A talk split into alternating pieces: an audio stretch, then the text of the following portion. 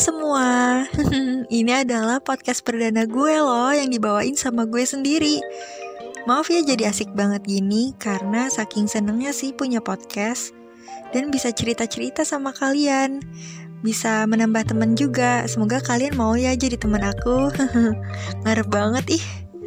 Oh iya, biar lebih asik lagi, perkenalkan dulu nih nama gue Kirana saat ini gue berstatus sebagai mahasiswa tingkat akhir jurusan komunikasi yang tentunya akan melanjutkan jenjang kehidupan yang lebih panjang lagi ke depannya setelah lulus dari masa perkuliahan gue. Jadi doain aja ya teman-teman dan salam kenal serta selamat datang di Q Podcast. Anyway, ini podcast pertama gue loh.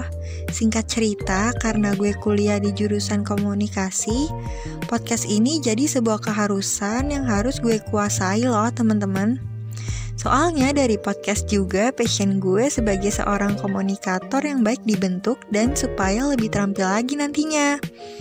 Oh iya, buat kalian yang belum tahu nih tentang Q Podcast, Q Podcast ini dibuat dengan maksud ingin berbagi cerita, berbagi pengalaman, berbagi kisah yang tentunya menambah wawasan kamu akan hal-hal terbaru dan mengikuti lifestyle terkini. Oke teman-teman, podcast pertama gue ini berjudul Quarter Life Crisis. Mungkin di antara kalian ada yang udah tahu dengan istilah ini. Dan yang belum tahu, gue bakalan jelasin secara jelas mengenai quarter life crisis mengenai quarter life crisis. Hmm, pernah nggak sih kalian mikir tentang diri kalian sendiri? Mikir kalau sebenarnya tuh kalian hidup mau jadi apa? Harus ngapain? Gue tuh jagonya apa sih? Apa yang sebenarnya mau gue lakuin di dunia ini? Apa yang gue lakuin tuh udah bener belum ya? Tapi kenapa sih orang lain kok jauh lebih berkembang ya dari gue? Tapi kenapa gue enggak? Teman-teman gue kelihatannya juga udah sukses semua. Mereka bekerja di perusahaan keren, bisa memiliki penghasilan sendiri, memiliki karir yang baik, tapi kenapa gue enggak? Nah, teman-teman, hal inilah yang dinamakan dengan quarter life crisis fase di mana diri lo merasa sangat tidak percaya diri dan merasa tidak berharga ketika melihat seseorang yang lebih sukses dari kita. Memang faktanya adalah orang yang sukses lebih cepat dikagumi, bahkan dibangga-banggakan, sedangkan yang belum mencapai itu hanya dipandang sebelah mata terlebih di zaman era modern seperti sekarang banyak banget orang-orang yang mengekspos segala sesuatu hal dengan bebas dan cepat. Sehingga dengan begitu banyak sekali dijumpai orang-orang yang memamerkan pencapaiannya melalui media sosial tersebut. Sebab itulah, orang yang mengalami quarter life crisis akan berpikir buruk atau overthinking dan bisa jadi sangat memikirkan perkataan dari orang lain. Karena itulah, seseorang yang mengalami ini biasanya berpikir bahwa ia merasa tidak kompeten. Faktanya adalah, saat kita masih kecil, kita selalu berpikir bahwa dahulu kita memiliki banyak kemampuan, merasa menguasai passion, merasa bahwa kita akan sangat mudah memiliki cita-cita, memilih cita-cita, memiliki impian. Lantas kenapa ketika seseorang sudah beranjak dewasa, hal tersebut hanya sekedar angan-angan?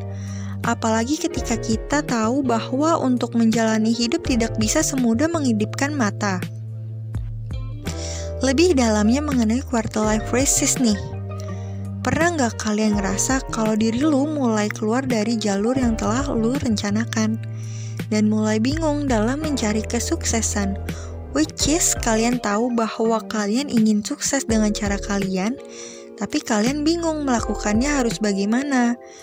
Terus kalian mikir kalau sebenarnya yang lu pengen itu bukan menjadi mahasiswa kedokteran nih misalnya, tapi lu pengen mencari hal yang buat lu bahagia seperti masuk ke dunia seni, dan sukses dari situ.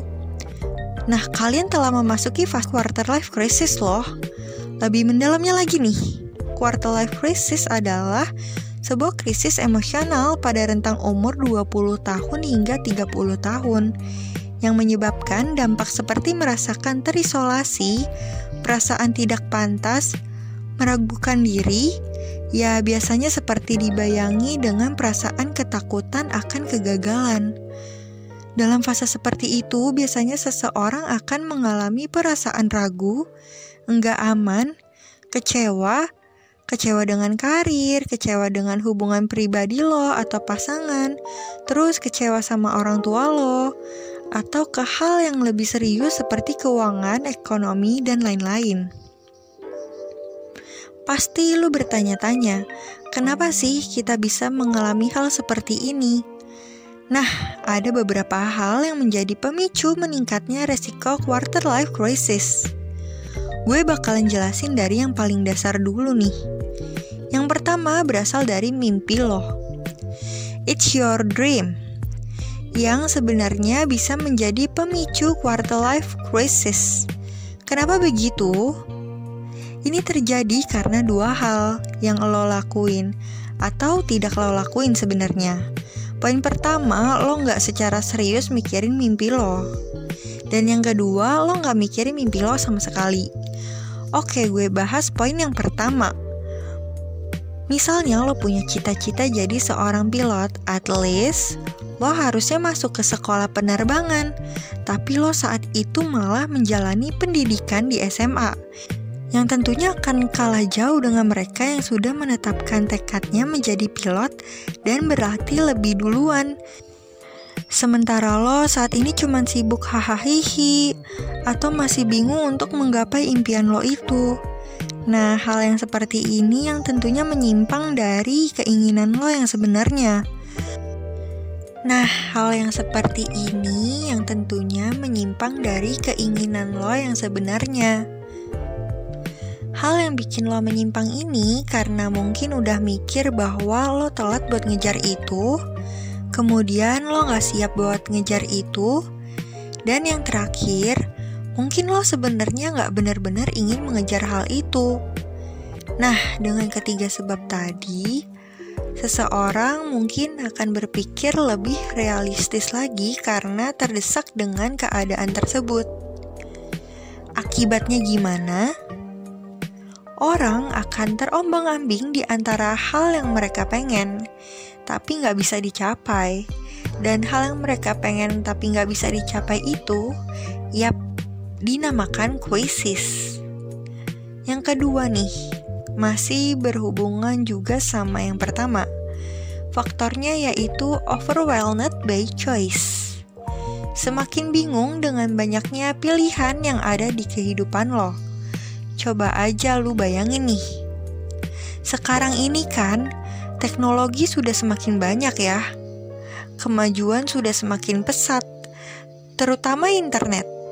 Mulai dari pilihan lo mau lanjut pendidikan di mana, lo mau kerja di mana, lo lebih mengejar duit atau pengalaman. Ibaratnya kayak sekarang nih, seseorang mungkin akan lebih mudah menjadi seseorang yang sukses dengan banyak pilihan. Misalnya, dengan menjadi seorang karyawan yang mungkin diiringi dengan karir menjadi YouTuber. Kemudian juga dia mengembangkan bisnis online. Nah, hal seperti itulah yang membuat seseorang menjadi pusing untuk menentukan pilihan yang tepat.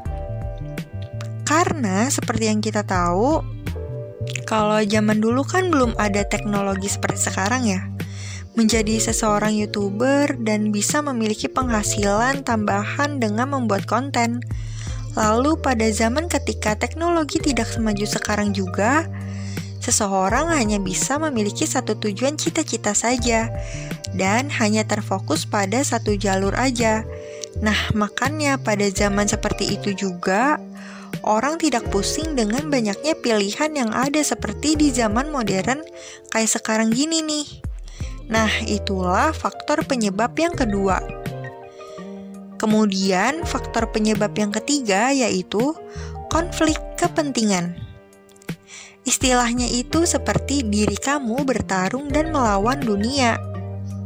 Contoh sederhananya yaitu, misalnya, lo udah kerja enak di sebuah perusahaan, tapi ternyata lo lebih pengen membuka sebuah usaha berbisnis di bidang perkopian, misalnya nih, yang lagi hits kan. Nah, terus banyak orang yang menanyakan ke diri lo, terutama orang tua lo, kenapa lo lebih milih menjadi pengusaha kopi? Padahal kan lo udah dapat kerja enak, nyaman, dan tinggal menikmati hasil saja. Hingga akhirnya lo sadar bahwa nggak semua orang bisa menerima keputusan lo ini. Terus sampai akhirnya lo dengar perkataan dari orang. Tuh kan bener, buat apa lo macem-macem begini? Kan gue udah bilang jangan macem-macem. Lagian punya keinginan terlalu tinggi sih. Hal itu pasti ngebuat lo jadi berpikir bahwa ternyata lo gak berhasil mengambil keputusan yang tepat dan merasa gagal untuk menjadi orang yang sukses dengan cara lo sendiri. Akhirnya lo sering overthinking, netting, bahkan lo jadi bingung untuk mengambil langkah seperti apa lagi ke depannya. Karena takut dijudge juga sih ya sama orang banyak di luar sana.